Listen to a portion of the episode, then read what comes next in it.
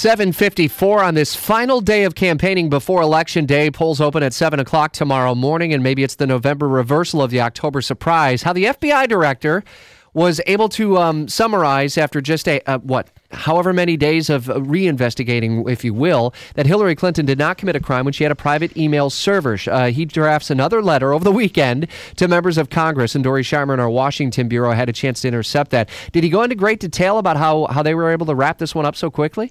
No, and once again, the letter was pretty vague, just saying that based on our review, we have not changed our conclusions that we expressed in July with respect to Secretary of Clinton.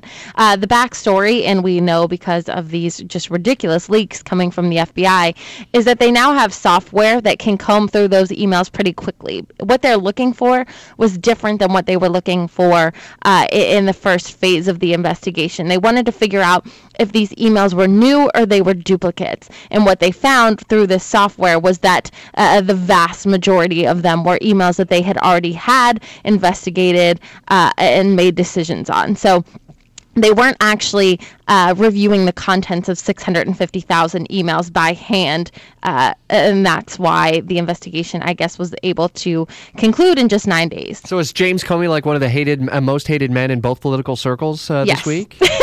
yes, absolutely. Uh, this isn't really uh, a case where he was ha- he was loved, he was hated, now he's loved again. Now everyone's mad at him. Uh, you know, the the Democrats are saying, listen, if you haven't found anything, you just potentially impacted the U.S. elections for no reason.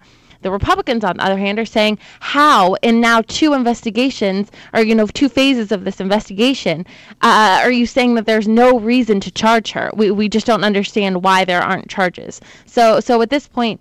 Uh, he has gotten himself in hot water with both sides, and I just don't really see how he recovers. What a wild ride it's been on. Our Washington insider, Jamie Dupree, with seven final points to think about on this last day of campaigning at WOKV.com. Dory, thanks.